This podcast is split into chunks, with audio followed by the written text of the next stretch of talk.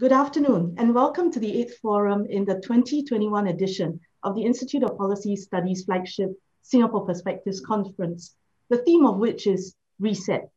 My name is Gillian and I'm deeply privileged to be able to chair this session where we'll discuss the role of values and qualities of leadership in how we reset Singapore to thrive in the year 2030.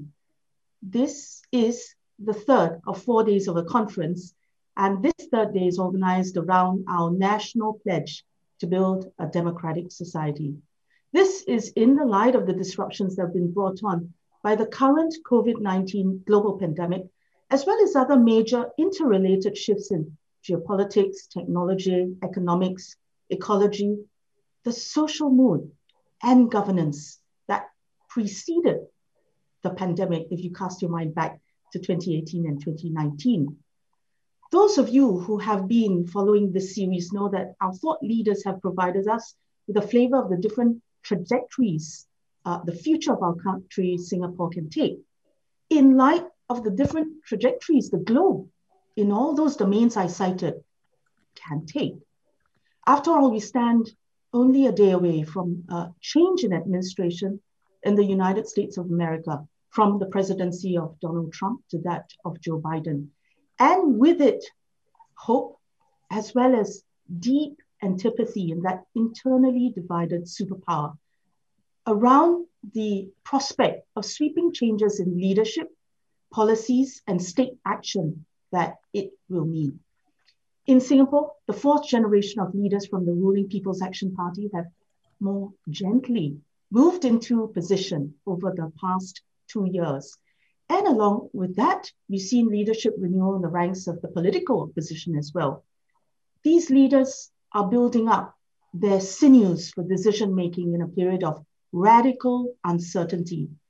As much as citizens are trying to gauge how much these leaders care for them and are tuned to their needs and concerns, and therefore citizens deciding how much to trust them and work with them to craft Singapore's future.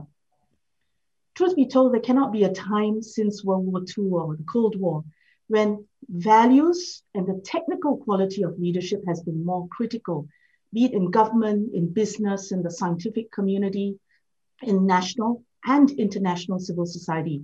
We simply cannot afford a deficit of leadership. A point so clearly made in our session this morning titled Multilateralism and global cooperation. So what are the questions for this session? Well, first, what sorts of leaders, national and international, might the global trends I cited earlier throw up?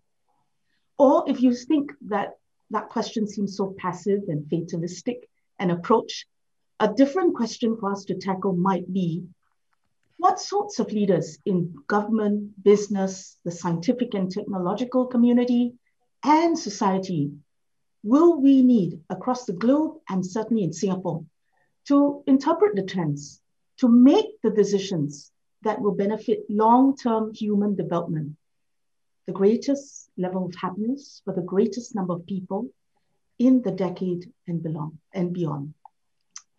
So if you prefer this second question, then the question to that question is, what sorts of legal, ethical, and governance frameworks are these leaders likely to be confronted by? Will they need to address or even boldly reshape in order to achieve positive human development?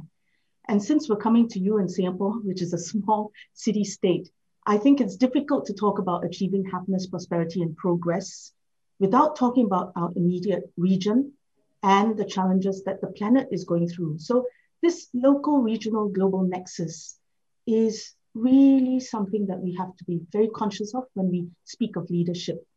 And for those of you who live through it, you know that disruption can be quite precipitous, as was the global financial meltdown in 2008. Or disruption can be gradual and subtle, and then past the tipping point, it can be chronic and extreme, like climate change and resource depletion, where the threat to human habitats in Southeast Asia, of which Singapore is but a small island state, can really leave us with a, an unthinkable sinking feeling. Or if a people group feels marginalized or misunderstood, they can be ra radicalized and take the wrecking ball to economic, financial, social, political systems that the rest of us have taken for granted for so long. Our way of life can be blown away before our very eyes. Uh, I hope you don't think I'm being hyperbolic because this is actually what has taken over in the past. And I think we can do no better than to remember what Professor Jared Diamond said this morning, that like with COVID-19, in many of these issues, no country is safe till the world is safe.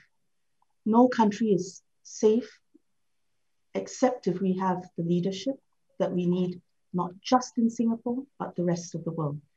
Okay, we will not dare to be so ambitious in setting out the agenda for this afternoon, except that we have four very forceful, experienced, incredible thought leaders before us, and they will rise to the challenge in delivering their points of view over the next few minutes. Let me introduce them in the order that they're addressing you. Uh, it's important because they're all leaders in their own right. First, we have Ambassador at Large and Professor Chan Heng Chee, who's the chairperson of the Lee Kuan Yew uh, Center for Innovative Cities in the Singapore University of Technology and Design. But many of you will recognize her as the doyen of the study of political science in Singapore's intellectual circles and globally, but also the doyen of the diplomatic corps when she was Singapore's representative in the United States between 1996 and 2012. Course, she served uh, with distinction as permanent resident uh, re representative to the United Nations, High Commissioner to Canada and Mexico to, uh, uh, for Singapore. She's received the inaugural Asia Society Outstanding Diplomatic Achievement Award, the inaugural Foreign Policy Outstanding Diplomatic Achievement Award, and the United States Navy Distinguished Public Service Award for her efforts. She's currently the global co-chair of Asia Society, which is a leading non-profit organization that seeks to build ties between Asia and America. So that's Professor Chan Chee, and good afternoon to you, Professor Chan. Thank you, Gillian. Gosh, Gillian, I don't know if I can give you remarks that will match the build-up that you gave me, but thank you very much. Right. Now, we are asked to think about the values and qualities of leaders we need in the future, in 2030 to be exact.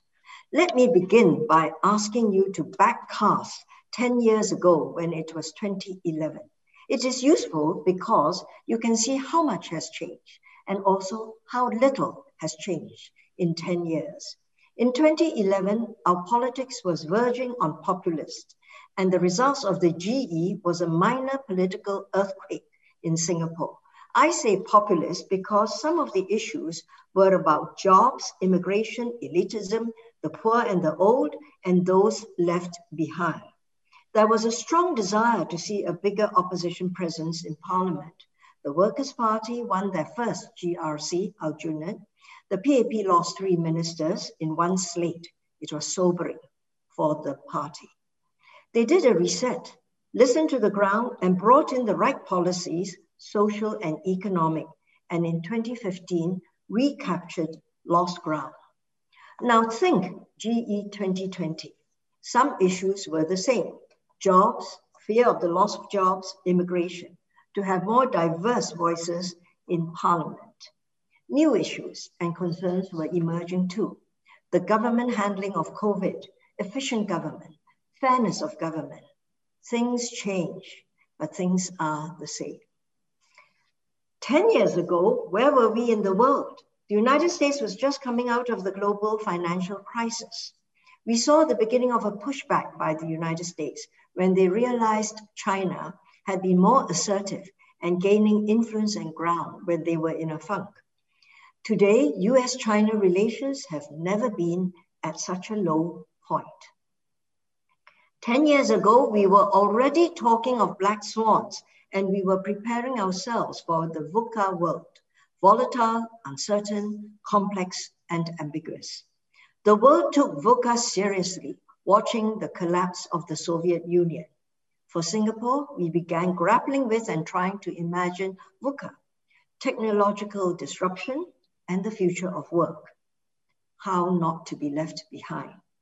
Then COVID 19 happened. It was different. It was a wake up call. It was deeply and widely felt. COVID was a VUCA moment that brought home the uncertainty, volatility, and ambiguity.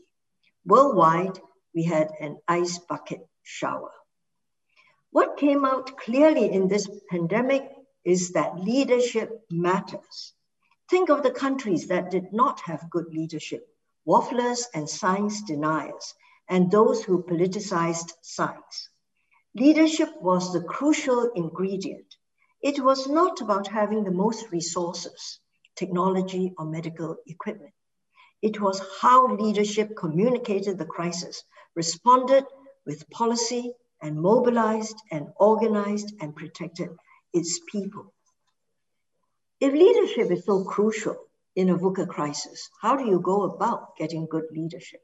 What sorts of leaders are we looking for? What qualities should they have?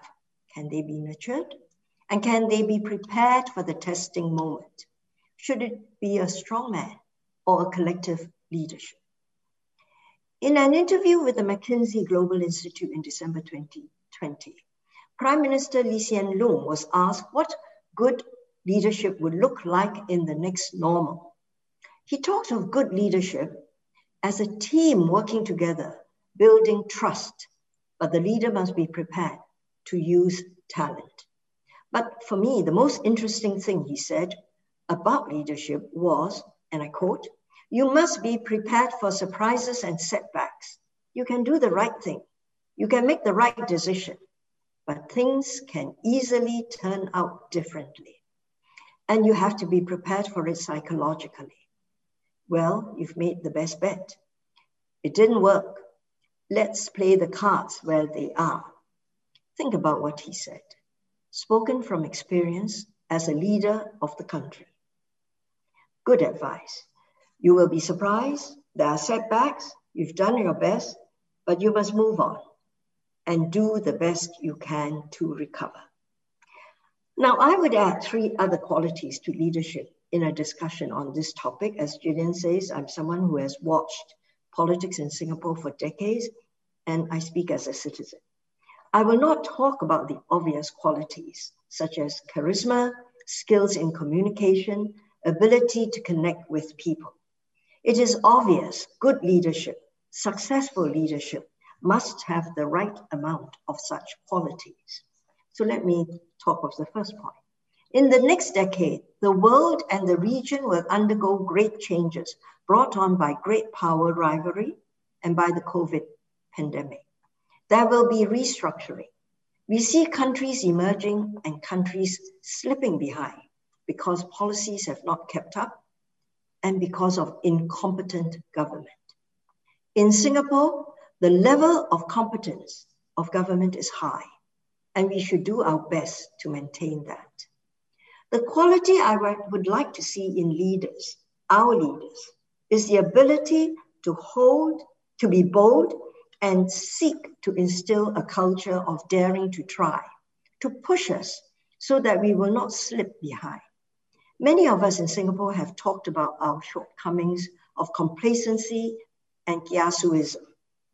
I have a story which illustrates our character brilliantly. A foreign architect told me that he noticed one difference between Singapore and Dubai. When he shows his plans to his Singapore clients of a very innovative and unusual structure, he would be asked, has this been built before? How many times? Three times? Four times? Good, we'll do it. In Dubai, if the plans were shown to his Emirati clients, they would ask, has this been built before? If the answer is yes, they are not interested. They want something that is totally new and never been built before. Now, I understand we in Singapore do not want to be reckless, but we can be overcautious. Yes, it is hard to try something new when we have used one playbook over the years and have been successful going along with it. It is hard to let go of what works, even though you know it won't last much longer and change is necessary. I think business people have the same problem. not just political leaders. Uh, we, when a business strategy or model has worked for a long time, why would you change it until you run into real trouble? Some degree of risk taking is a necessary quality to be innovative and relevant and to be ready for the political landscape of the future. The second point I want to make the leadership circle, I think, should reflect the diversity of the population and understand the evolving diversity. This is a quality of qualities crucial for leadership everywhere. But in multiracial Singapore, this is at the heart of politics and society. Globally, identity politics has become more salient. In the US, it has become rancorous and highly divisive.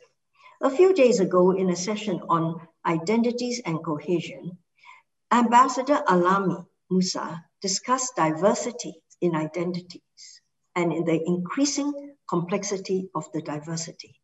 He beat me to it by raising the importance of the issue. But from my point of view, it is what leaders should understand fully and grasp. It requires empathy and insight. It is not just about racial diversity, which we are familiar with in Singapore, CMIO. And even with racial diversity, it is getting more complex and interracial and transnational marriages abound and hyphenated identities, which Dr. Sharon Siddique and I discussed in our book, Singapore's Multiculturalism.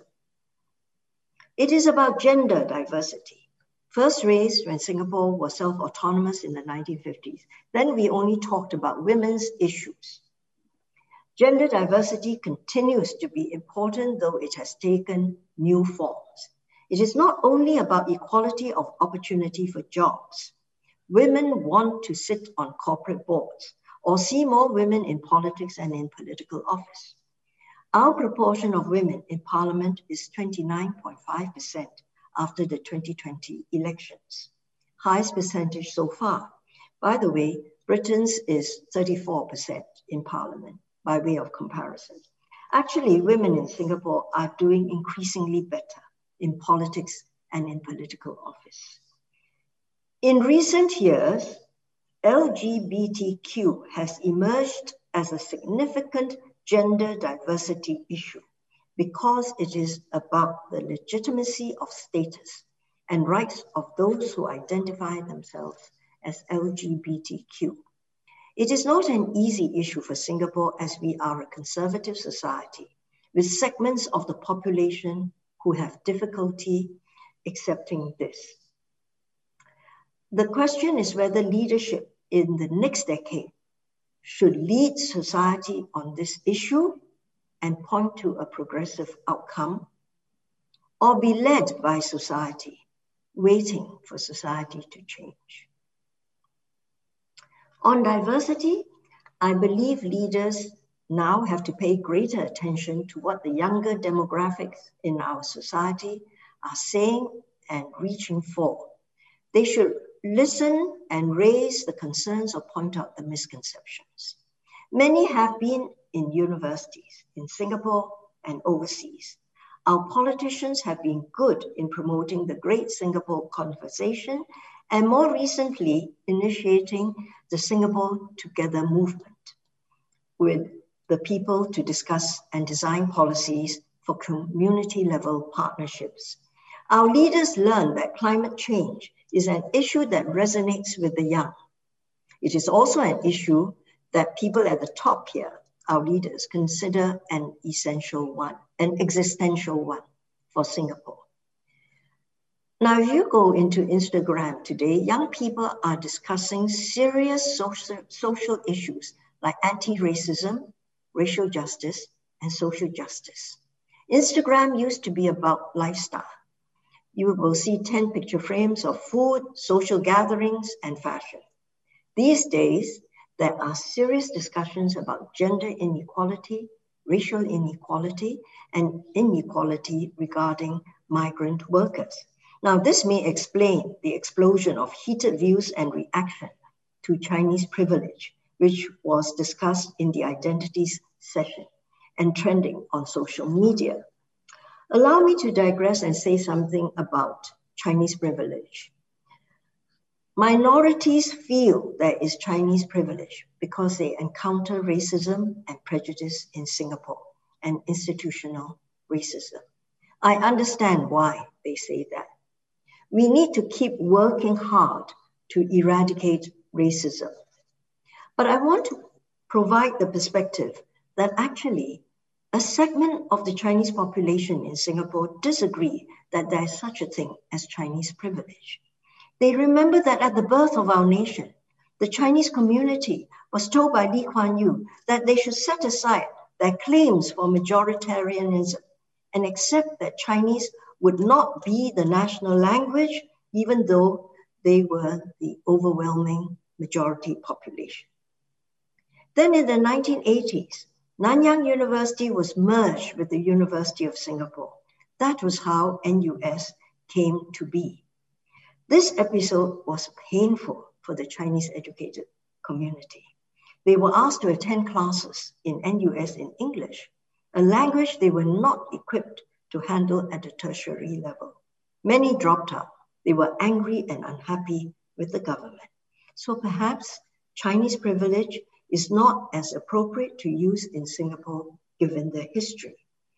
Our social scientists, as Daniel Goh points out, have come up with other terms to describe our situation of racial inequality. Now let me turn to point number three. Oh, don't troll me, please. Point number three. I believe future leadership must be intergenerational, a combination of generations in the leadership circle. We are in the era of the young leader, although, you know, if you look at the United States, the US has made this an era of older leaders. You know, uh, Justin Trudeau became PM at the age of 43. He's 49 today. France elected Emmanuel Macron at 39. He's 43 today. And Jacinda Ardern, Prime Minister of New Zealand, took office at 37. She's 40 today. When Prime Minister Lee said he was determined to plan succession and step down at 70, I thought he should not. But PM was aware of the trends out there then. And our younger population is articulate with strong opinions, especially those who have received tertiary education. Increasingly, they form a good two thirds of the working population. They are our PMETs. They are digitally empowered and have expectations. But leadership should be intergenerational because in Singapore, we face an aging electorate and an aging workforce. It is essential to have all segments reflected to ensure a good understanding of the aging issues. In our recent election, we saw candidates who were in their 50s and 60s and an 80 year old fielded by the opposition parties. The PAP's youngest of the new candidates was 30 years old and the oldest was 50.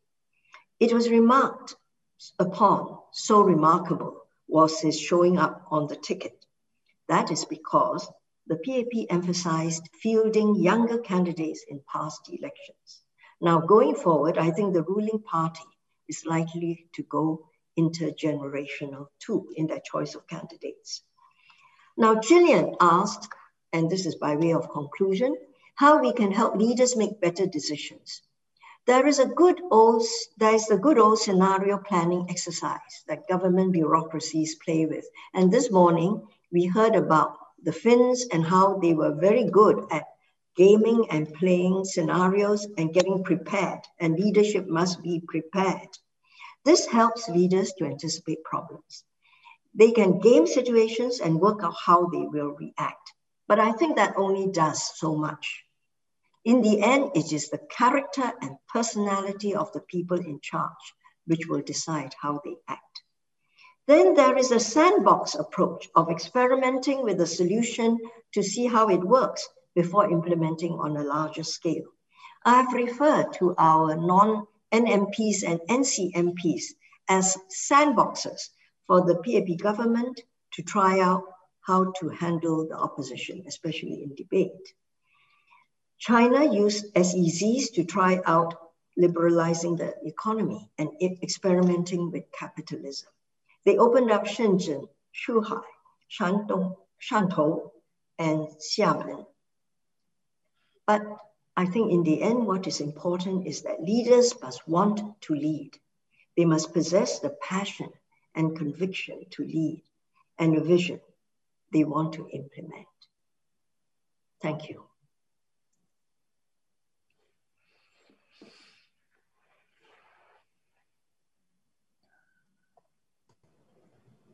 Thank you, Prof. Chan, for your uh, strong opening. I think we have good footing for uh, the ongoing conversation on values and qualities of leadership. You mm. said that uh, you feel leaders have to be prepared to recognize the cards that they're given and to play them. And if things go wrong, prepared to recover.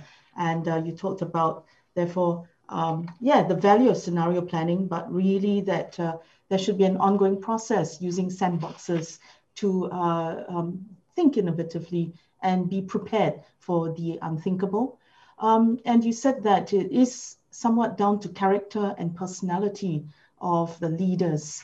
Uh, but on top of that, I think there are three key points that you made uh, that uh, leaders must have the ability to um, uh, instill in the people they lead as well the uh, culture of daring to do. So they must do it themselves. And as they do that, lead the others, give license to the others to do that. Secondly, you felt that, especially in Singapore, leaders have to reflect the diversity that you find in multicultural Singapore. And then the third point, which is also itself about diversity, that leadership in Singapore has to be intergenerational. So thank you for that great opening. And we'd like to now uh, give the floor to Professor Margaret Heffernan. Let me say a few words about her. She's a dear friend of Singapore, has visited many times, uh, but is herself a very, uh, is a global thought leader in the area of management and leadership. Professor Heffernan is Professor of Practice at the University of Bath and is lead faculty for the Forward Institute's Responsible Leadership Program. She is the author of very many well-received books, and let me just name two because they're especially relevant for our conversation today. First, her most recent book called Uncharted, How to Map the Future, which was published in 2020, last year. It's a treatise on the merits of strategic thinking for leaders. The second book, Willful Blindness, published in 2012. Willful Blindness, Why We Ignore the Obvious at Our Peril. This book was named by the Financial Times as one of the most important business books of the decade. Uh, it was an appeal for leaders to have the force of courage to do what is right in their strategic organizational decisions to avoid disasters, collapse, and even sometimes uh, crimes against humanity, because such is their sphere of influence. Professor Heffernan is a mentor to many CEOs and senior executives of major organizations around the world through Merryck and Company. She holds an honorary doctorate from the University of Bath, and she is speaking to us from Bath this um, morning for her. So good morning again, Professor Heffernan, and it's over to you. You have 15 minutes on this very important topic of values and qualities of leaders. Thank you very much, Gillian, and uh, welcome to everybody watching at the moment.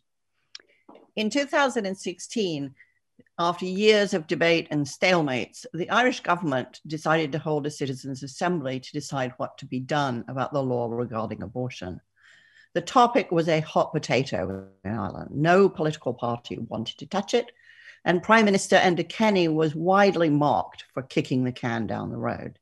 What's the point of a leader who can't make his own decisions? What good could a bunch of barmen, parents, electricians, nurses, and truck drivers do that an elected, par- elected parliament couldn't? 99 participants were recruited who roughly represented the nation's population. They signed up to work for 12 weekends over a period of 18 months to listen to a series of presentations by lawyers, academics, doctors, and ordinary people to advise the government whether or not to hold a referendum few had any idea just how much work would be involved. They were welcomed by the Prime Minister, who said this We choose to go about our business this way so that as a nation and as a society, we can move from a position of contention, even of contempt, and find invaluable consensus, some common coordinates in a matter so privately and publicly tender. Key words contention, contempt, consensus, common coordinates. The government went to enormous lengths to make the exercises transparent as possible. Every single presentation was streamed online. Every briefing paper was stripped of jargon and published in English, Irish, and Braille. No lobbying organizations or pressure groups could present, but those with lived experience or non aligned expertise did. A mass exercise in public education, 13,000 submissions were made by the public. On the 23rd of April in 2017, the Assembly voted 64% in favor of a referendum proposing the liberalization of abortion up to 12 weeks. The perceived wisdom in political classes was that this was so far from public opinion as to be useless. And media headlines agreed, asking how so extreme a view could be watered down to make it palatable to the population. On the 25th of May 2018, in an almost perfect mirror image of the Assembly, the electorate of Ireland voted 66% in favor of liberalisation. Of course, those who had argued for liberalisation for years were thrilled, but I don't think that's the really important part of this story. What mattered most, what was remarkable, was that even those who did not like the outcome of this decision accepted its legitimacy. And where citizens who had previously shown contempt for their government, now they felt pride in the way that it had healed such a long seeping wound. This had not been an abnegation of leadership after all, but the essence of it. So, what are the lessons to be learned here? The process embodied the belief that everybody matters, that it wasn't the loudest or the richest or the oldest or the most powerful that decided. The desire for consensus was not abandoned it's just too hard or bound to be too weak. It was embraced as an achievable goal. In other words, it expressed trust in citizens, their capacity to work, to think, to understand, and to listen. And that trust was repaid. The process also reflected a belief that leadership is and must be a constantly evol- evolving experiment, that respect for tradition and institutions need not block the capacity to change. I'd even go further and say that it acknowledged that as the world was changing, so the government now had to do something different, both to reflect that change and to understand it better. But this was not a thoughtless rush to play with a new toy. It was a highly meticulous, rigorous exercise designed to ensure that the widest range of voices were heard, so that instead of recycling and, and amplifying bias and prejudice, people had what they needed to think for themselves. The quality of leadership that Enda Kenny showed was not about solving the problem, but knowing the process that would, and not being afraid of the experiment. He did not try to impose certainty where there was none. We talk a lot about leadership these days. When things don't work, it's a failure of leadership. And when they do work, it shows that leadership really counts. I often think that it's rather like education, it is both the cause and the solution to, of all our woes. But as we try to imagine the future, this capacity to respect citizens, to treat them as capable adults, seems to me a fundamental quality. When I talked to the barmen and plumbers and parents and technicians who took part in the, the assembly, it was clear to me how seriously they had taken their task and how much they, and indeed the entire population of Ireland, had learned from the trustworthy information they'd been given as every parent learns, treating children like children tends to keep them that way. treating them as adults is how they grow. Moreover, the experience com- communicated two things that are crucial to leadership. It imbued each participant with a sense of personal responsibility for those other than themselves. As one of them said to me, I suddenly realized it wasn't me that would be affected by that law. I've had my kids already, but I had to think about other people and other lives. And it made people think about the impact of their decision on the future, beyond the immediate, to the consequences for their children and their children's children and their society. Everyone who took part felt that responsibility. They were a little intimidated by it, but they knew they could not set it aside. And those, I think, are essential qualities for leadership today the capacity for humility. It isn't just about me or those like me, and it isn't just about now. I take responsibility for the long term consequences of my decision. This isn't new, but we've definitely seen around the world that in many cases it has been forgotten. What was new was a serious creative collaboration between citizens and their government. This went far beyond data collection, surveys, polling, focus groups.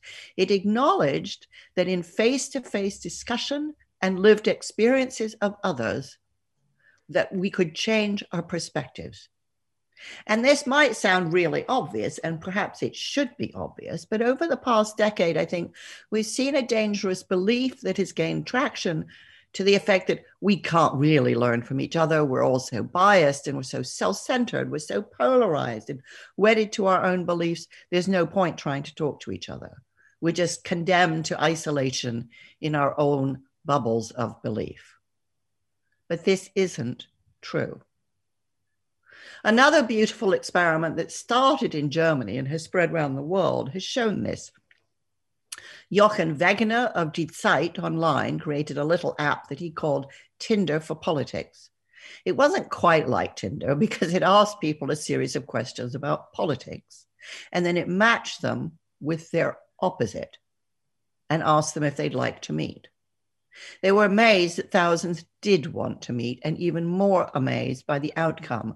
94% enjoyed the experience. Of the 6% who didn't, it was mostly because their counterpart had failed to turn up. People had learned from each other. Many had changed their mind. Some even got married. Leadership requires the capacity to believe that people can talk, argue, debate, and learn. It requires trust in that process, and it resists outsourcing the difficult emotions involved to mere data gathering. It recognizes that collective intelligence, the ability to make good decisions together, depends on developing social capital, knowing each other, developing trust, learning how to listen and even look for all the information and life experiences one does not have oneself. This is as true in business as it is in politics. It's the reason why many companies, as different as HSBC, Philips, Pixar, and Microsoft, have developed various different forms of open strategy. Processes where huge parts, sometimes even all of the company, are involved in exploring strategic options. It's done with structure, with a lot of attention to detail. It is not just chat, but it's driven by two considerations. First, that often the best ideas come from people working outside their domain expertise because they can reframe the problem and identify different approaches. It doesn't deny the importance of expertise, but seeks to add to it. And second, that those who participate in making the future have much more motive and knowledge with which to support it. That shouldn't be taken for granted by leaders, though it often is. You only need look at unionizing in, Go- in Google to see how easily legitimacy can slip from the fingers of leaders too convinced that they know best. In whose name are these decisions being made? Is the question Google's well off workforce is asking about their company's strategy. Identity in their minds has become part of the social contract. Deliberative processes like citizens' assemblies and indeed unions speak to this growing demand for legitimacy as derived from participation, not just institutional power. In my opinion, this matters even more post pandemic when we've seen how many companies and organizations were dependent on the commitment and energy of some of their lowliest and least paid employees. Deliberative processes acknowledge that interdependence. Now, of course, this broadening of participation is not a substitute for decision making. The essential work of leaders in Ireland, the citizens' assemblies advise Parliament. They don't make the decisions. In open strategy, groups make recommendations to the board or to the executive committees. In some organizations, I'm starting to see the emergence of shadow boards. These are made up of younger generations, demographically representative, who can make recommendations to the governing bodies of their companies. And it speaks to the need for intergenerational participation that Professor John refer- referenced. What all of these manifestations of leadership do is acknowledged that in a complex world, a VUCA world, it is impossible to know enough or to see enough. That working towards a better future requires huge amounts of imagination and creativity, not to be willfully blind, to emerging issues and to find the right processes for addressing problems. That working collaboratively with as diverse a range of people, experience, know how produces more and better options than even the best and the brightest. And that working together both drives knowledge and insight across the entire organization, or as in Ireland, across the entire country. That in turn leads to what I think of as the definition of a good decision decisions that can be explained and understood, without which they don't work. And all of these things together bring to decisions a legitimacy without which a society can begin to fracture. I want to close with three last quick thoughts. First, in the work I do with business leaders, I'm very struck by how busy they are. Long days, an impossible to do list, a sense of always being on the run.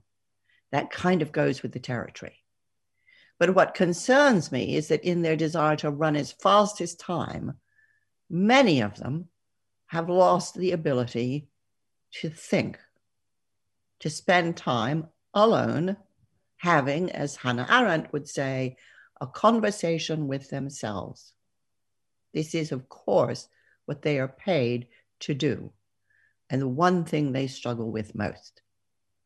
Listening to the peripheral thoughts at the edge of their minds. This is what artists do all the time. It's why they're frequently ahead. And it's why the experience of creative work is, I think, essential to leadership development. Second, in Robert Putnam's most recent book, The Upswing, which looks at how America changed course between 1880 and the present, he finds that leadership is a lagging indicator. That change started at the grassroots way before leadership responded to it. It's a really provocative thought that leaders are often behind until they start to listen hard. And very often, as we've seen, it takes activists to bring them up to date. That's another lesson to be taken. from the Citizens' Assembly. Finally, one of the many things I love about scenario planning is that in the construction of multiple scenarios lies an acceptance of uncertainty, knowing we do not know the future. That's why creativity is so important to imagine what isn't there, and why the power of convening is essential to gather, inform, co create, and learn together what is going to exper- be experienced together. The heart and soul of the social contract is the heart and soul of leadership. The faith that we can do more together and better than anything we can make alone. Thank you. Thank you, Professor Heffernan, for that tour de force on leadership. I think what's uh, quite special about what you presented is that you believe leaders are those who um, have faith and trust in empowering citizens to be adults, to have the experience, the expertise, the ground feel, and even the sensing of emerging trends uh, to inform leadership and better decision making. But the second point is that that then means that leaders also have to invest in a process that allows for citizens to uh, come together either among themselves to collab, to convene, share and collaborate, or to do so and advise, as was the case with Citizen Assembly on Abortion, Parliament, and let the leaders then respond to that. And the third uh, point uh, that you have made is actually at uh, the personal and individual level that leaders, you said, have been too busy to actually take the time to think, which is what they're paid for. And uh, that you uh, recognize that actually they need time to listen to some of the peripheral thoughts on the edge of their minds in order to generate what is creative, what is different, or to really uh, uh, create uh, something that is like the artists do something that's emergent and uh, um, respond possibly to complex issues, but also take the world on a different tilt if they just took the time. So thank you for that, Professor Heffernan. And now leaves me to introduce our two very distinguished discussants. They will be responding to what they've heard from Professor Chan and Professor Heffernan, and they are deeply rooted within the community, within Singapore community. The first is, of course, uh, Mr. Han Fook Kwang, who is one of the most distinguished journalists in Singapore, editor at large of Singapore's main English broadsheet, The Straits Times, and senior fellow at the S. Rajaratnam School of International Studies at the Nanyang Technological University. Mr. Han has co-authored several books on Singapore's founding Prime Minister Lee Kuan Yew, including Lee Kuan Yew, the man and his ideas, hard truths to keep Singapore going, and one man's view of the world. Um, he has uh, actually written several articles now uh, on the nature of Singapore's fourth generation leaders. So still deeply interested in the uh, quality of leadership in Singapore and continuing to contribute his thoughts on the matter.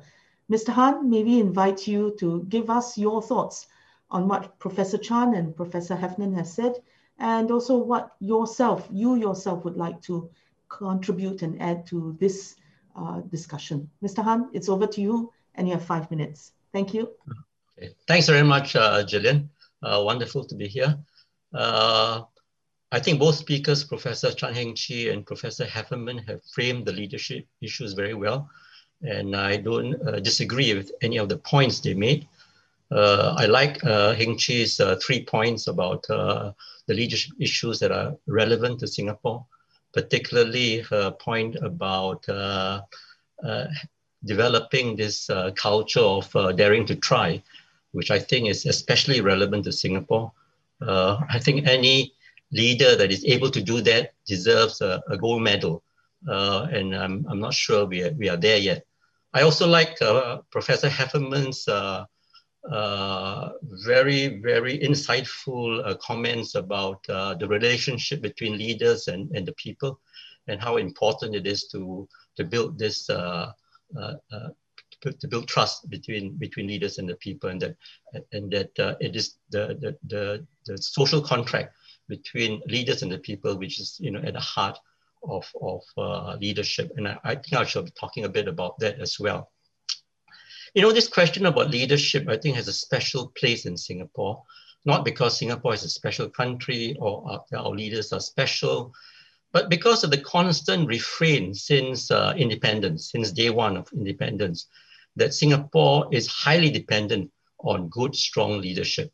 Uh, that without good, strong leadership, we will not even survive. I know it's like uh, air or, or water. And this was this has resulted in a certain expectation of the people about uh, their leaders, about you know the qualities and, values of the leadership, uh, an expectation that was formed very early on uh, during the early years of, of independence. Uh, you know, many of our founding leaders are obviously very competent uh, and their policies have obviously been very effective in uh, helping Singapore go from third world to the global city it is today. But I believe that uh, it was their values that were decisive. And the leadership was values driven. They believe very strongly in certain principles, including meritocracy, rule of law, zero tolerance for corruption, and equality among the races values at that time informed policy. It was values first, then policy. And if you look at some of the successful policies that were implemented, I think you, you can see what I mean. Take public housing, for example. So it's not just about physically building housing estates and trying to house, you know, almost the entire population. But the belief, the very strong belief that if everyone owns his home, it will increase his stake in the country. And more importantly, his stake in the future of the country.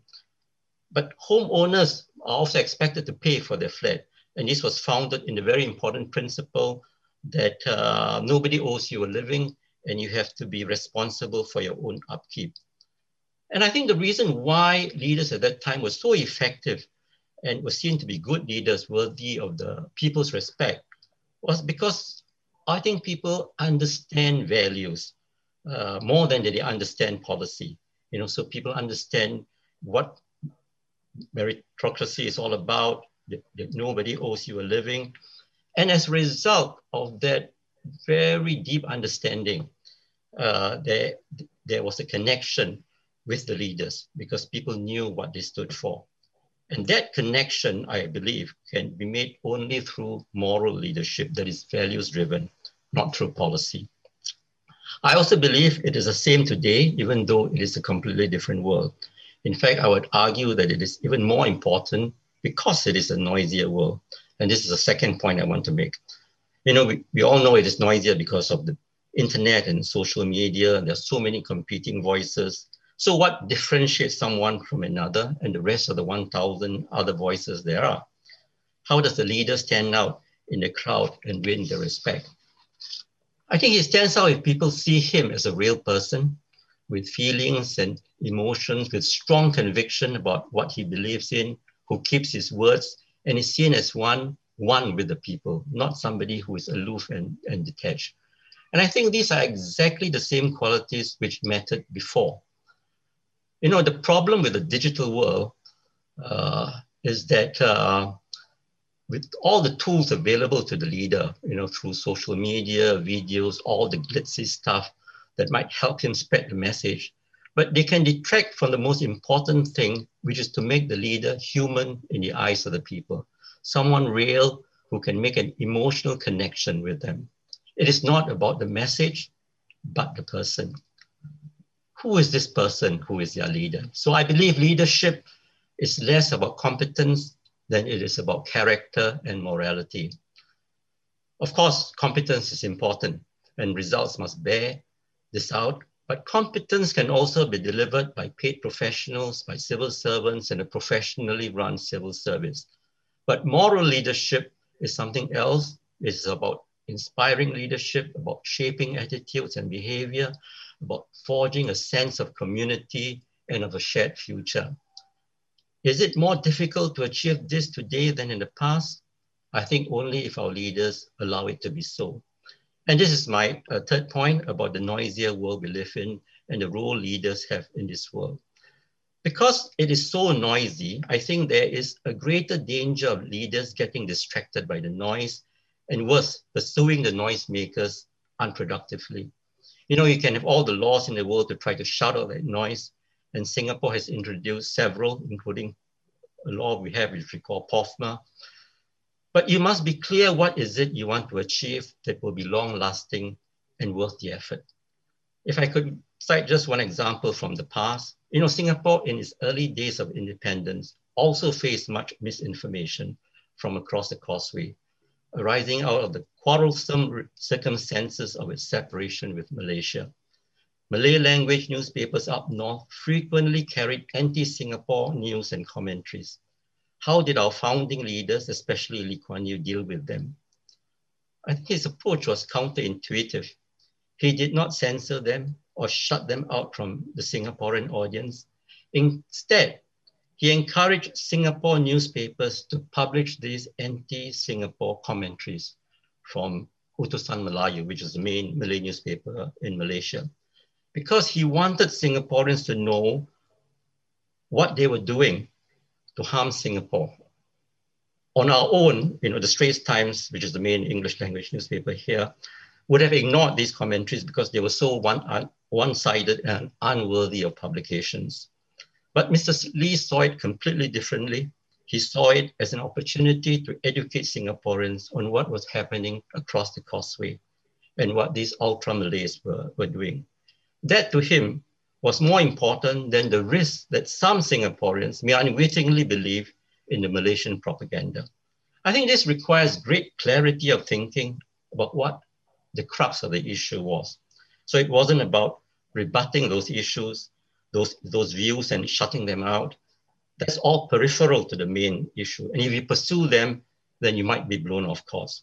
So I'm raising this not to revisit the past, but because I believe that in the new world, this globalized and very digitally connected world, there are many distractions that leaders are faced with, you know, fueled by social media, even mainstream media.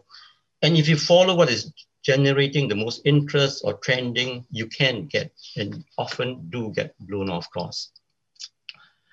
And in such an environment, leaders have to be very clear-headed and even single-minded about what the most important issues are. So I think I'll stop here and I, I can elaborate on some of the points, hopefully during Q&A. Thank you. Thank you, Mr. Han, for that intervention and, uh, um, you know, appreciate how you are um, referencing our own political history again and uh, cited how Singaporeans were won over by values much more than policy. They understand values more than they do policy, and they should be addressed through values than the detail or the minutiae of policies. People want to know why uh, the policies are being introduced or implemented.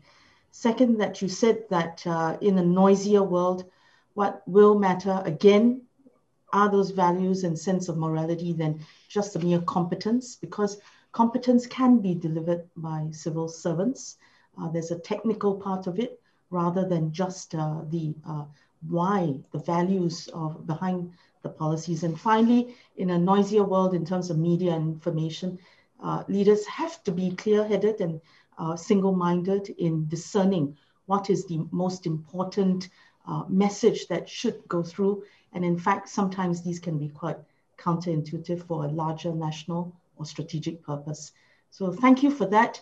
And finally, last but not least, please allow me to introduce a very important community leader in Singapore, and that is uh, none other than Miss Zuraida Abdullah. Ms. Zuraida Abdullah has a distinguished record of public service. She uh, is Singapore's first woman to become Senior Assistant Commissioner of the Singapore Police Force.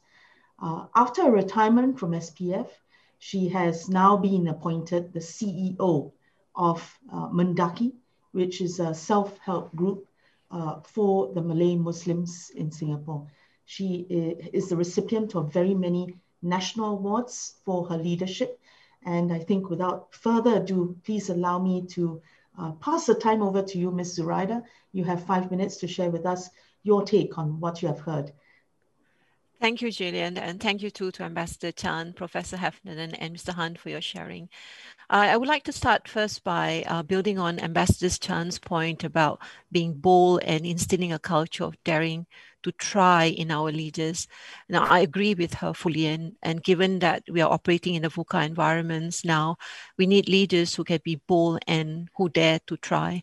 Now, in fact, this is consistent with the uh, report by the conference board uh, global leadership uh, forecast in 2014 and 2015, uh, in which it says that uh, VUCA uh, ready leaders are those who can first anticipate and react to the nature and the speed of change, who can act decisively without always having clear SOPs or directions and no certainties.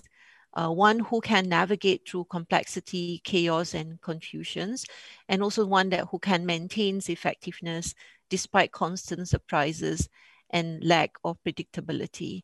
Now, apart from all these uh, qualities, I am also of the view that first and foremost, the VUCA ready leaders must also be comfortable uh, operating in such an environment. You can't have people who, who cannot deal with chaos and who cannot work with chaos.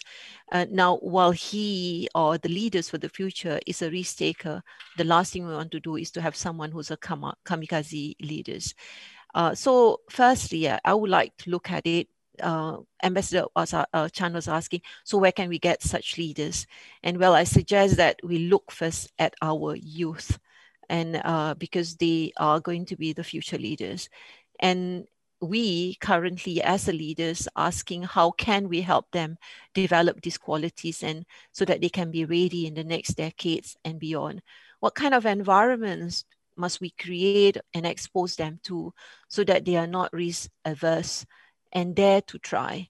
Uh, now, if I can borrow the metaphor used by Senior Minister Tharman during the interview in May 2015 at the St. Gallen Symposium in Switzerland, uh, uh, can we provide a trampoline, not a safety net for them to bounce and climb higher when they fail or fall?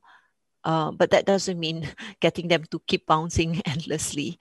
Now, secondly, society too must play an important role to providing an appropriate environment for such leaders to thrive. And as such, I thought that we should not just focus about what kind of leaders we need, but what kind of society we need that will enable such leaders to thrive. Now, in this case itself, I think that we need to relook at how we see fail experiences, uh, experiences, and think of them as learning points. Now, Han mentioned about the, the, the history about how leaders, our leaders then, uh, and there are learning points as well from that. Uh, Professor Heffernan as well mentioned, how can we learn? How can we shape that society that we want? It's not just about leaders respecting the citizens, but also society respecting views of uh, divergent views on the ground. And how can we identify individuals who fail as risk takers and not failures? Now, um, I, I think this is something in which Singapore society, particularly, we can do better in these areas. We should not be quick to condemn leaders who make mistakes, uh, even after they have acknowledged the failures courageously and quickly. And, and, and, and if we do that, then we were not going to see that many leaders here. Thirdly, uh, I think that as leaders, do we also walk the talk and consciously recruit someone who had failed before and bounced back? Or do we simply recruit someone who has succeeded all his life? Do we, in the job descriptions, identify qualities that we look for in a recruit as someone who has a degree? Or do we do it the opposite? Like, do we look for qualities of someone who dares to try, to try kind of attitude and had experienced failure. I think this is very important because if someone who has experienced failures, they are more likely to be prepared for setbacks and more likely to be prepared for it psychologically. They do not simply quit. Instead, they adapt and try again. Uh, we must remember that success is not the path to learning, but learning is. Now, we also must also change or shift the mindset of parents and encourage risk taking even at the family level. Now, as parents, uh, we must move away from the traditional expectation of wanting our our kids to be doctors, uh, lawyers, and engineers. And you can see that these are are not the create not like what Professor Hefton mentioned is about do we need more artists who's more creative? This is these are if you look at uh, as an engineer, there's a certain set of SOPs that we follows. So if we, but instead, uh, do we uh, respect kids, youth who aspire to be founders of the startup and even encourage that in the next generations. Now, I believe that these are the qualities that we should instill in our young so that they can be VUCA ready leaders. And finally, I believe that we need to develop leaders at all levels, not just the top echelon. This, I think, will help eventually develop, produce leaders from among the different segments of the society. And in turn, we will then have an opportunity to form leadership group that is multicultural and intergenerational, uh, generational, that embraces diversity and demonstrate empathy and insight of the society that they serve. And here I believe very strongly in mentoring to inspire younger future leaders and help develop their leadership's qualities and values that will serve as their compass in making good decisions. Thank you. Thank you, Ms. Zuraida. Thank you for uh, the four key points that you shared. First, that uh, uh, on the question of where to find leaders in Singapore, look to the youth. Um, and uh, where, where are they? Well, there are those who uh, should be developed um, and uh, will be helped in the process by us being able to articulate what are our needs. And tied to that is your final point about mentorship. I guess we mentor young leaders, but we should also, as you said, mentor leaders from all levels and across society so that uh, the leadership core is diverse in itself and can have empathy for a diverse society, a point that Prof. Chan has made. Uh, you also said that uh, uh, do we look for leaders among those who have uh, the credentials and who are the winners? or should they uh, be spotted among those who have tried, who have the daring do, uh, may have failed, but have, pro- have the proven quality of being able to pick themselves out and bounce back again. And finally, that uh, uh you know that uh, to reinforce the point that uh, you, you, have to um, see if society itself is prepared to host, to identify, to throw up people like themselves who have failed in the past, but then we've demonstrated that quality of leadership. So thank you for that. And I think we quickly move into uh, the question and answer session because we've got a lively uh, platform here on Pigeonhole. Um, I think our audience knows that uh, this is the platform that uh, they can go to to share their points of view. Uh, now I'm torn between two questions. Uh, um, they're not uh, unrelated, but let me go uh, to these two questions and pose them to you and you're welcome to respond as you wish, panelists. First, how should Singapore leaders strike the balance between engagement and listening to the population and then making difficult decisions that may not please everybody.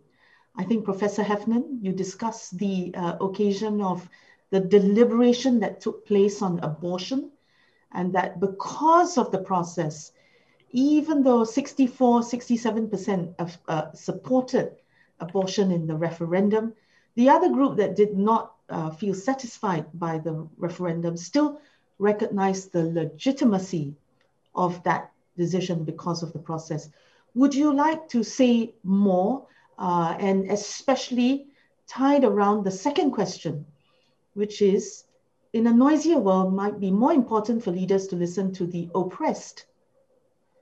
How can we create space for oppressed voices and engage in deliberative democracy? So I'd ask Prof. Heffernan to kick off and explicate further on uh, the uh, anecdote she opened with, and then over to uh, Prof. Chan, Prof. Heng, uh, uh, uh, and Ms. Zuraida, because you know the situation in Singapore We're trying to move into the culture of del deliberative democracy. Um, how will it work? And is it about then pleasing everybody? What about the oppressed and the marginalized who may find it difficult to articulate their concerns? What about them? So over to Prof. Heffernan, then Chan Heng Chee, Han Fook Kwang, and Mr. Ryder. Thanks, Gillian. I think one of the things that's really very impressive about um, the various examples of deliberative democracy that I know about is that because the groups doing the deliberation are designed to be a kind of demographic reflection of the society, um, they they necessarily include the voices and much more important the lived experience of the oppressed as long as others. I think um, trying to create institutions specifically for the oppressed backfires pretty spectacularly.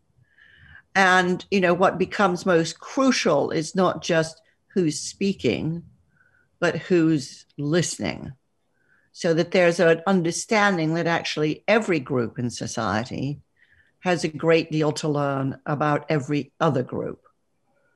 Um, I would also say, having talked to many of the civil servants who were involved in managing the Citizens' Assembly, that they were extremely vigilant in ensuring that all voices were heard, in paying attention to people who were silent in discussion sessions and bringing them out, in making sure that everybody had had an opportunity to ask the questions that were on their minds and had understood everything that they'd been told. And any question they had, anything they didn't understand, the civil servants followed up on until they were sure that the understanding was clear. I mean, it was really an extraordinarily beautifully produced, um, careful exercise, um, overseen by a judge who was really obsessed with transparency, that everything should be seen as having been done in a wholly legitimate way. And so I think um, in, I think that you know the detail and the meticulousness with which it was done was probably as important as the fact that it was done.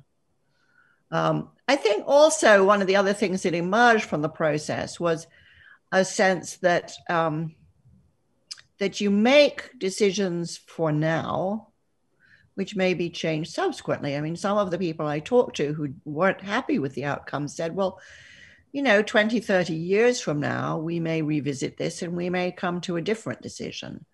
Um, so there was a sort of understanding about the degree to which it, to which social opinions shift and may shift over time, that they're not written forever um, but that they definitely have to reflect the society that's implementing them. So, um, so I think that mattered a very great deal. But mostly, I think what mattered was this sense that all voices had been heard, that all voices had been welcome, um, and also that enough time was given to it. So, it's it was quite an interesting thing because there was, I think, a public recognition that the process did not favor one position over another or one voice over another.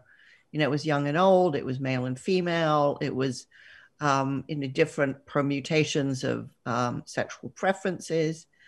So it really, you know, they really did go to a, a huge amount of time and trouble and effort to ensure that it felt like a truly representative thing. And I would say, and I'm sure many people in the audience are familiar with this, but you know, this is we've been doing these kinds of exercises in different parts of the world since about 1998. And whether it's to do with city budgeting or um, climate change uh, regulations, you know, they do see the process does seem to have this capacity when exercise, you know, when done well, to bestow legitimacy on decisions which otherwise, you know, often are rejected, not even so much because they're the wrong decisions, but because the wrong process led to them. And I think this issue of legitimacy is really fundamental to leadership, which is not just making decisions and, you know, to previous speakers, not even attempting the notion of a perfect decision, but aiming at a decision that can be explained. We know how we got here. We think the process was legitimate. And therefore, even if we don't like it, we can accept it. Thank you. Prof. Chan? Well, how do you strike a balance between engagement and making decisions that are difficult? I think in Singapore, our culture seems to be that, you know, leaders must make difficult decisions. Yes, they must make difficult decisions, but making difficult decisions isn't the only measure. Ability to make difficult decisions is not the only measure of leadership. I think uh, we've seen this happen. It's um, I heard Professor uh, Margaret Heffernan talk about this process in uh, I think it is Ireland. You know, it's uh, a beautiful process, and she kept using the word the time, the transparency. You listen to everybody, and I think it is well to make a decision like that. You really have to put in the time.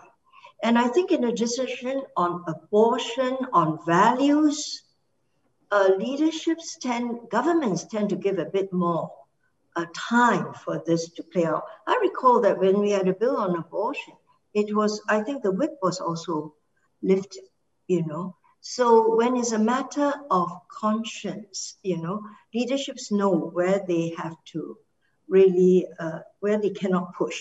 So yes, I think um, you can make decisions to improving the process, allowing time, allowing for discussion.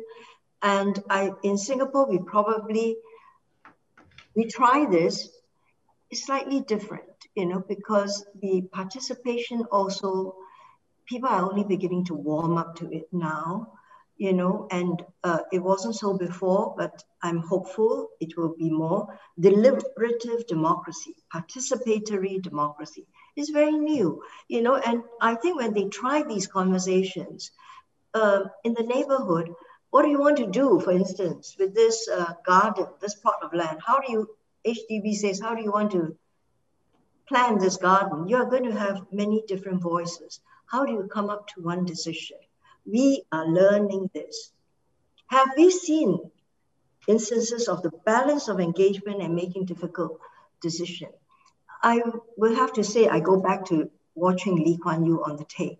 When he was engaging, mind you, he was engaging the Pilots Association. I saw at YouTube about this and explaining very difficult, a very difficult decision to them about, you know, uh, pay cuts, and so on, and preserving jobs. He listened to them, he engaged them, but he knew what he wanted to say. And he had to make this dif- difficult decision. He carried it off. Fook Kwang say is the moral leader, you know, the authority, perhaps. But he was able to carry this, you know. Um, so how do politicians do it and how do they do it in different cultures? And how do you do it in a Singapore culture? And I would say right now, our leaders, this generation, you know, uh, Prime Minister Lee, 4G, and so on, they are trying participatory, uh, you know, democracies, a level of participation in invitation to participate and beginning to sort out the noises and to try to find consensus. And people are beginning to understand too that, you know, what you want two other neighbors may not want the same thing. And you can have to you have to negotiate and bargain. So we learn in the process you okay. know so prof chan rebecca, yeah. yes. Prof chan rebecca has actually brought up the issue of lgbt rights. So right. you care to apply uh, what you just said to that issue that you brought up in your uh, uh, spoken remarks uh, earlier uh, uh, LGBT uh, akin to abortion are within the realm of cultural wars, actually. So do you see that society or state should lead, or do you feel that Singapore is ready for a deliberative process on the issue of LGBT rights and more pointedly 377A on our statutes? There's been a debate on this. You know, there's a government point of view that, you know, they are open, but they will follow society. I think this is our uh, government's position now. Uh, they will, you know, they will live and let live, let be. Uh, I understand LGBT, the community would want a stronger position because it is about the legitimacy of their status and their rights. And I've talked to many of them because I, you know, I was a human rights envoy for many years and I have dialogue with the CSOs and I understand where they come from too, you know. So uh, what do we do here? Now, when Margaret uh, spoke about Germany, this uh, uh, experiment of bringing people of opposing views together and whether they can persuade each other. You could try it. I don't know whether you will persuade people because, you know, this is, there, there's a religious element to the position. So that's also very sensitive. We can try that, but I don't think it is, uh, how it will turn out, I will be interested. Uh, should government lead the issue or should they follow the issue? I would say I lean on the side of leading the issue, but then I'm not in government, you know, and I say this. Um, so uh, I think um, this is, uh, it is a difficult issue. Should the vote be lifted on this? Is this conscious? I think if the vote is lifted, you, you may not even see the outcome that you the LGBT may want, community may want, you know, I think. Right. So, uh, but yeah.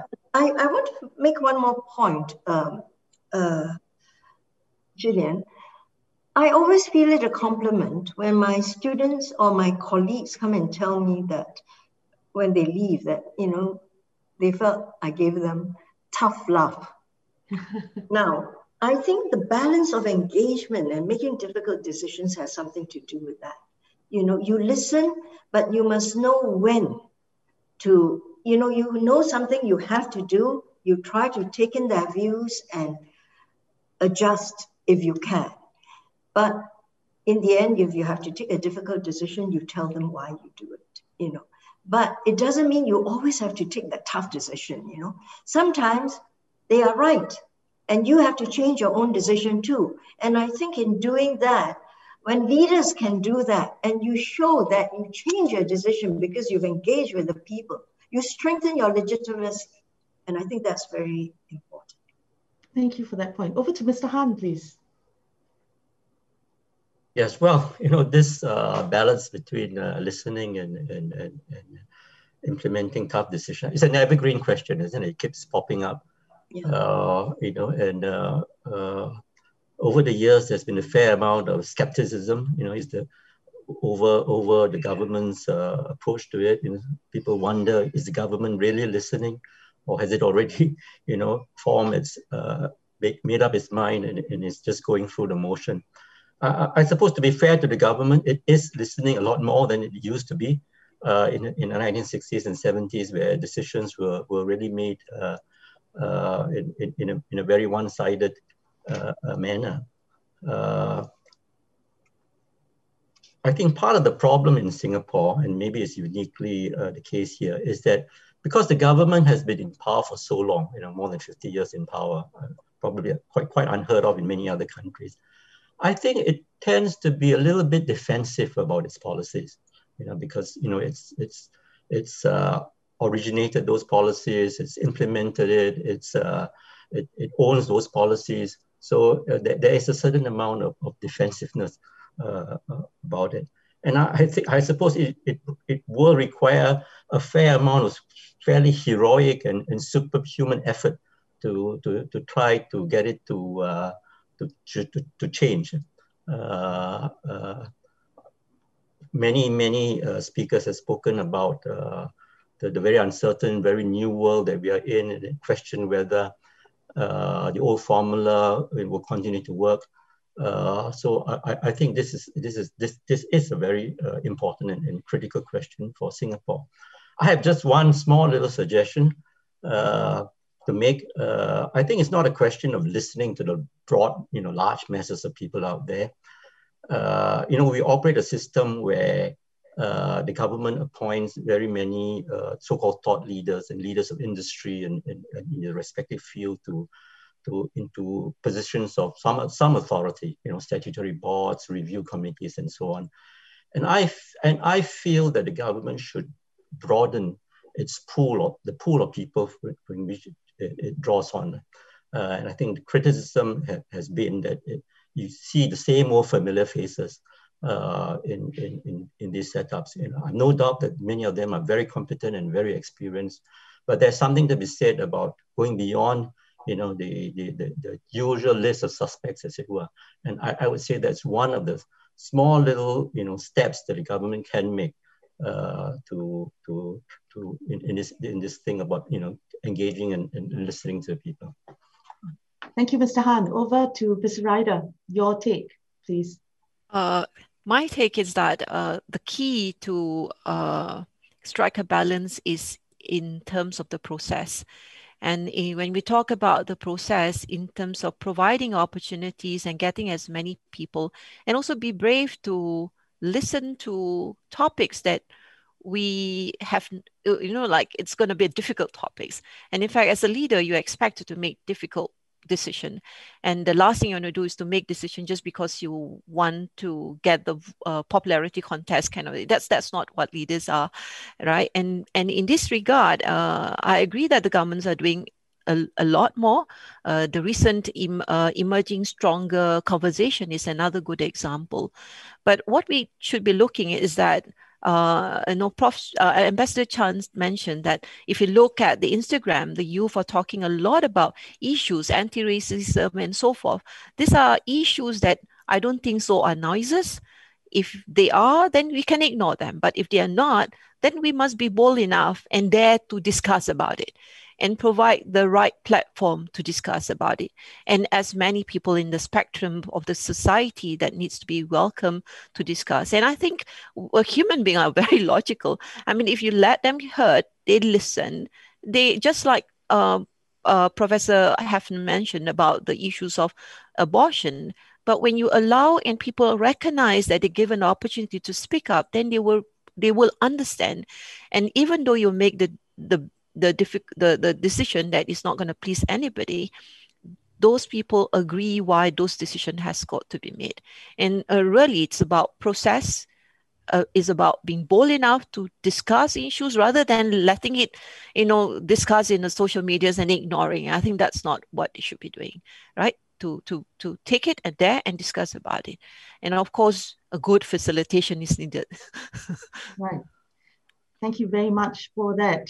Uh, I'm going to quickly cast our, uh, our, your attention to uh, the next question, uh, which had 24 votes. I don't know where it is now. But basically, uh, a question about how you would engage the millennials who uh, come across as a different breed of citizen than the middle age and the seniors. In a way, Prof. Chan, you addressed the issue of intergenerational engagement. Um, but uh, in addition to that, there's another question about how, um, even as we speak about diversities, we tend to put people in boxes. You represent this set of uh, this social identity, and you represent the opposite. Um, how then are we going to go forward if um, the chaos and the uncertainty really unmoors us from these concepts um, through diverse diversity? So over to any of you or Prof. Heffernan, you can kick off if you like, uh, uh, or Mr. Ryder, you talked about youth, intergenerational dialogue, but then who's old and who's young? no, oh, sorry. Prof. Chan, yeah. go ahead. I, you know, um, uh, if I may just be brief about this. Yes. You know, Gillian, you talk about how do we reconcile and how do we make them one millennials will think like millennials and they have their interests and you know they have different aspirations. The middle age have different aspirations and the seniors have different aspirations. You can't just make them into one you know. You can't bake them into one cake. Okay. So i think you just have to un- leave space and allow this. They won't be siloed but you have to allow these uh, different identities and interests to express themselves Thank you. Over to Prof. Hefner. So I, I completely agree. I mean, I think all of us have multiple identities. You know, am I a business person? Am I a writer? Am I a mother? Um, you know, I sit on my local village council. Does that mean I'm a councillor? Um, you know, and my views are not necessarily the views of other people in my demographic. So I think we have to be super wary of this notion that um, I am defined by the data points uh, that people immediately see about me. I thought um, Professor Chan's argument about intergenerational um, participation was absolutely spot on. And I'm very struck that the millennial generation, it seems to me, to be uh, much more focused on justice and so, social justice. And this is certainly one reason why a number of organizations I work with have started setting up these shadow boards which is they recognize that by the time you get to the level of an executive committee or a board of a company, uh, you tend to be of a certain age, you had, tend to have a certain background, you tend to have a certain income, which changes the way that you see things. And these shadow boards are quite interesting because they're certainly about the best business and management education tool I have ever seen. Um, but they provide insight and different perspectives of the kind that the board absolutely does not have. And, um, and I think they're an incredibly positive thing and actually much more effective than something I've also seen companies do, which is to put one young person on the official board. One young person uh, is almost as unhelpful as putting one young, one woman or one, um, one particular representation of a group, which you know, A, they have no power, and B, it's absurd to think that they can represent all of their group. But I do think that increasingly, as we are making decisions which have very long term consequences, uh, enlisting the engagement and participation of the people who are going to live with those consequences, consequences is essential. And I would just cite as one very interesting example um, here in the UK, in Wales, they have created a commissioner for future generations. And this is an office and an individual responsible for analyzing all government spending and decision making in terms of its consequences for children not yet born. This is a radically different lens through which to assess decision making. And, um, and to date, you know, and of course, everything can always change. Um, but to date, it's done two really smart things, which is it's definitely changed the way that political leaders have to think about their decisions because they know they're going to be assessed through this lens. And it has led to a very uh, wide public conversation, if you like, about um, decisions seen through a very different perspective. Not so much is this going to be good for me to have a tax cut or a new road, but what are the con- what are my children going to pay for this? Because we've seen governments quite happy to sign up for projects which actually they're not going to pay for their children and their children's children are going to pay for. And it's changed the many of the decisions that are being made, and it's changed the way that certain problems, healthcare being a classic one, are perceived. Thank you, Prof. Over to Mr. Han or Mr. Ryder.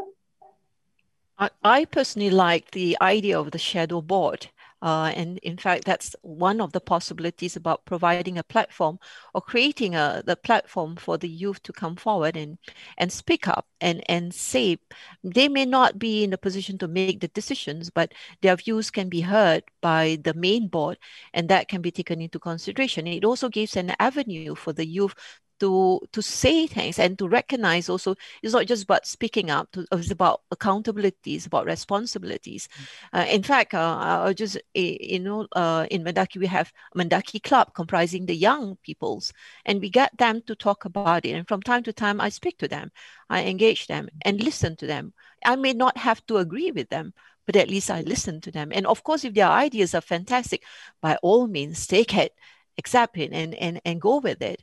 And uh, they should be involved in the decision making. They should if we want to create future leaders tomorrow and that's the platform that we need to create and allow that to speak up.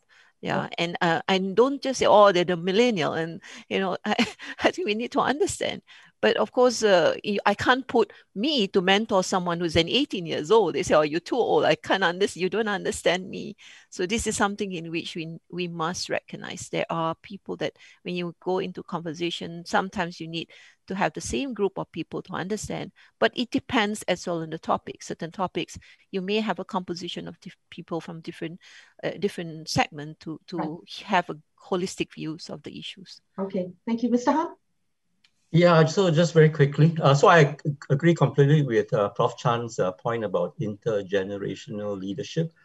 Uh, and uh, just to sort of uh, make the point that, you know, the, the, in Singapore, the template for leadership renewal in, in, in, the ruling party and, and therefore of the country is sort of cohort renewal.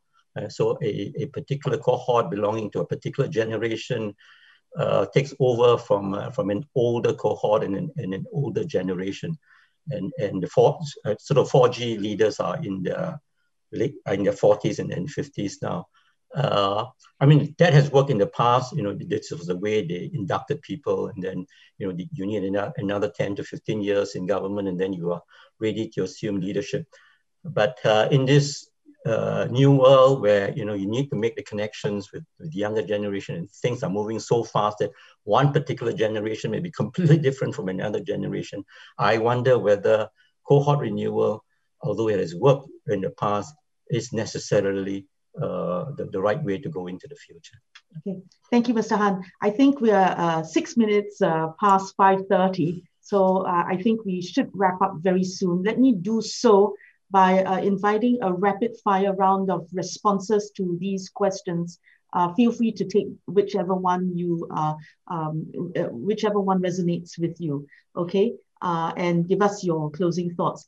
Uh, the first question is um, about how, you know, looking at the world, which needs good global leadership, how is this different from national leadership? Today, a good Chinese or US leader may not be widely accepted globally. So uh, global leadership and national leadership. And another question was that then how should Singapore develop qualities of leaders who can not just play on the local stage, but also make uh, the contribution on the global stage that we, we little Singapore does continue to uh, uh, invest ourselves as a member of the international community in good moral leadership that uh, contributes to human development. So how do we do that in Singapore? Uh, finally, uh, we're headed to a low growth world for a very long time.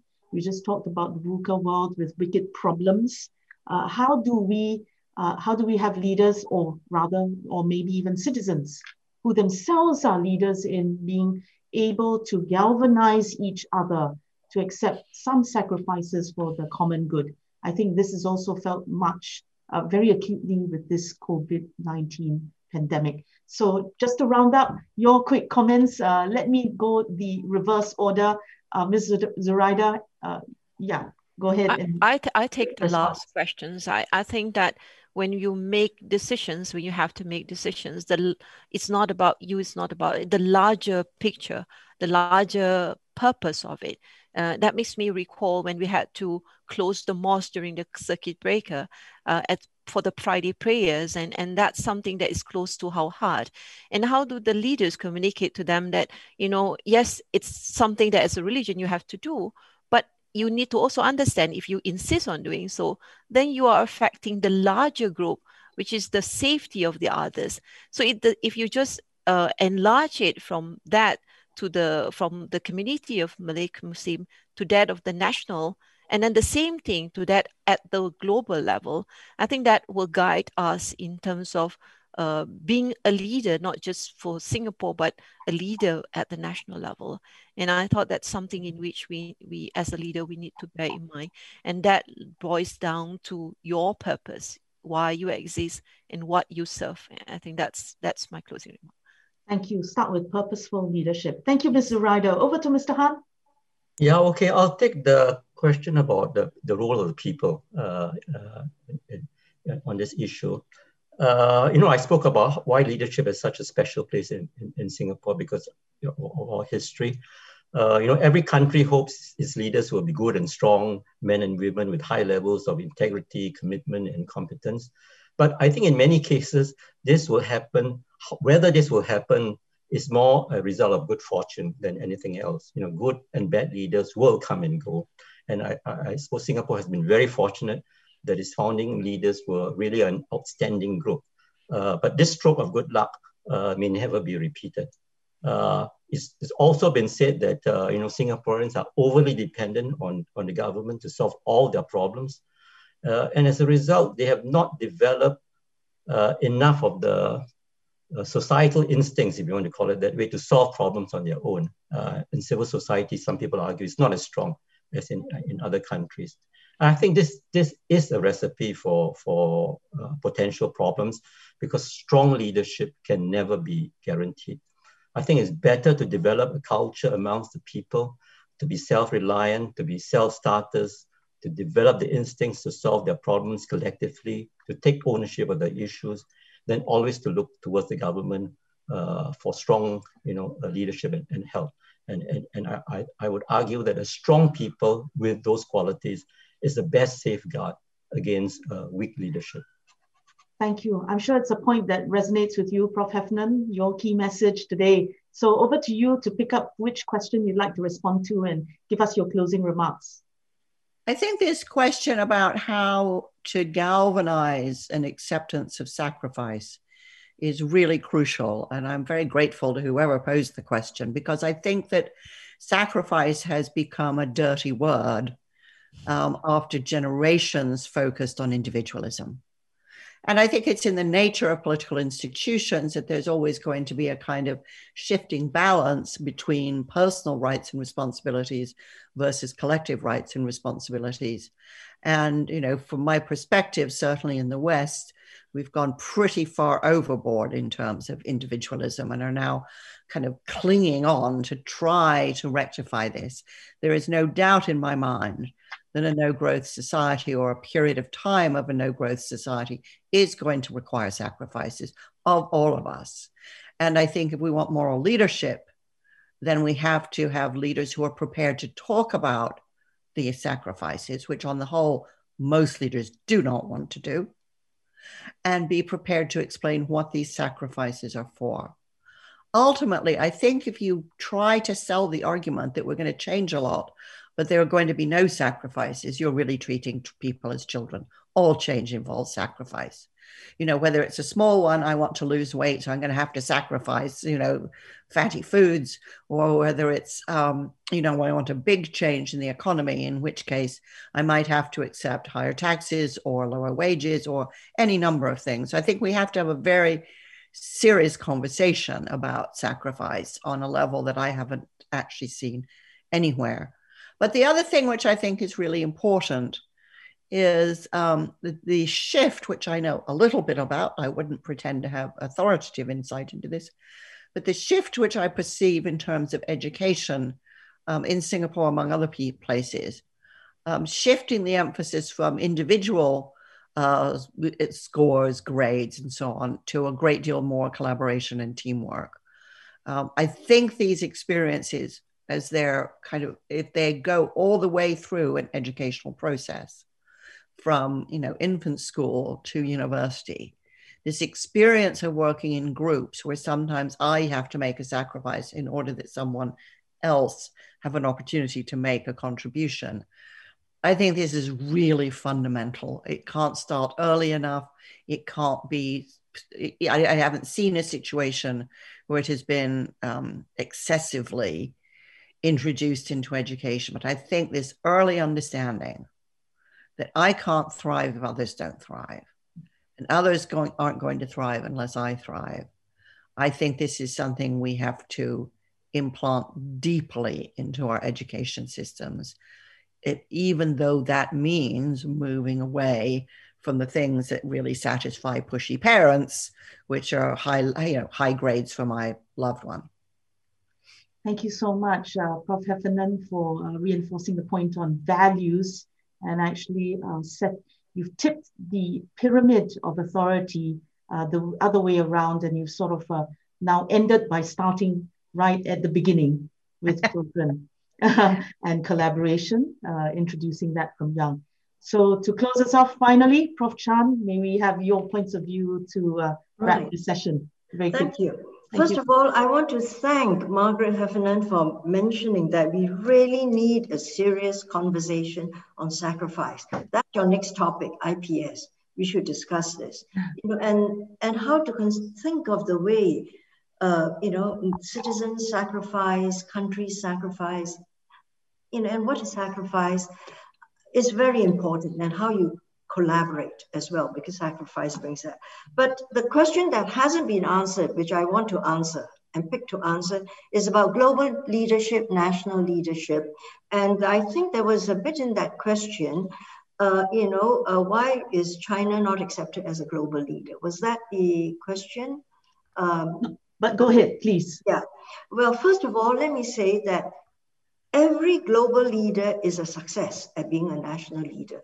You cannot gain respect on the world stage if you were not domestically successful and doing a good job for your citizens. It's not just GDP, you know. I think the world can see, you know, uh, our country is doing well by their citizens. It's the economy, the distribution, equity issues, and what they've done in different areas. National uh, leadership, the, if you build up your country, uh, you strengthen the country, gives you a voice and a place on the stage. That is why Barack Obama want, said that really the United States had to repair domestically, had to build up domestically so that you know it can lead the world better. And Biden, Pre President Biden has said exactly that. Build back better. Start at home first before you can take strong leadership outside. And for uh, Singapore, I think we've been uh, we've had a little toehold on the stage and a seat sometimes in a forum because people look at what has happened in Singapore. We've built up a good country, a successful country. People live well. There's development, so on and so forth. Now, China. I think we have to accept that in the world today, there's an ideological divide. It was there likely and in the last four years, President Trump has pushed that divide to be much clearer. And because of this divide, Western countries, and this includes Europe and so on, well, that affects how they accept who should be our leader. Now, China has done very well in China. China has done very well in the eyes of so many countries, including the West, because now they see how China has handled COVID. But I think to accept the global leadership of China, they want to see what values, what shared values on the global stage, rules-based society, you know, the rules-based order and so on. So there's further negotiation. Same with Russia. Can, but if China becomes really big as a country, really powerful, ahead of everybody, street heads and shoulders, willy-nilly, people will look to them as a leader.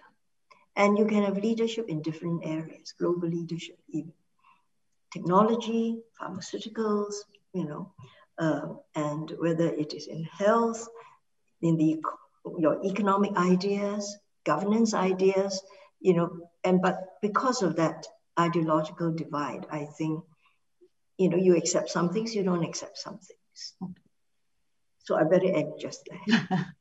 Thank you, Prof. Chan. I think the audience would agree, and please go to the conference chat site to share uh, that, uh, you know, we've really had a very rich discussion. Um, yeah. We're talking about Singapore, and there's a sense, I think, consensus in the room that we are trying to morph uh, into a different model of democracy, a deliberative democracy. I think Prof. Heffernan offered us some inspiring examples, but also ideas like shadow boards, conference of the future gen committees on the future generation to push that. And uh, Mr. Riders uh, shared that she's also been trying this out in Mendaki. Uh, Mr. Han has uh, emphasized what are the some of the barriers or actually, uh, you know, the, the problems of our success in, in wanting to move to new paradigms. Um, and I think certainly we'll have to discuss that. And Prof. Chan uh, really made it painful for us to talk about uh, really the sacrifices, the hard choices that are before uh, our leaders as we go through this uh, difficult period in global history. Uh, with that, I'd like to thank on the audience behalf our panelists this afternoon. Uh, thank you also, audience, for all your comments and questions. Please continue to share your comments uh, on this topic in the conference chat. We're going to take this on board for our plenary session on the 25th of January and also feed this into our scenario planning project called Reimagining Singapore 2030.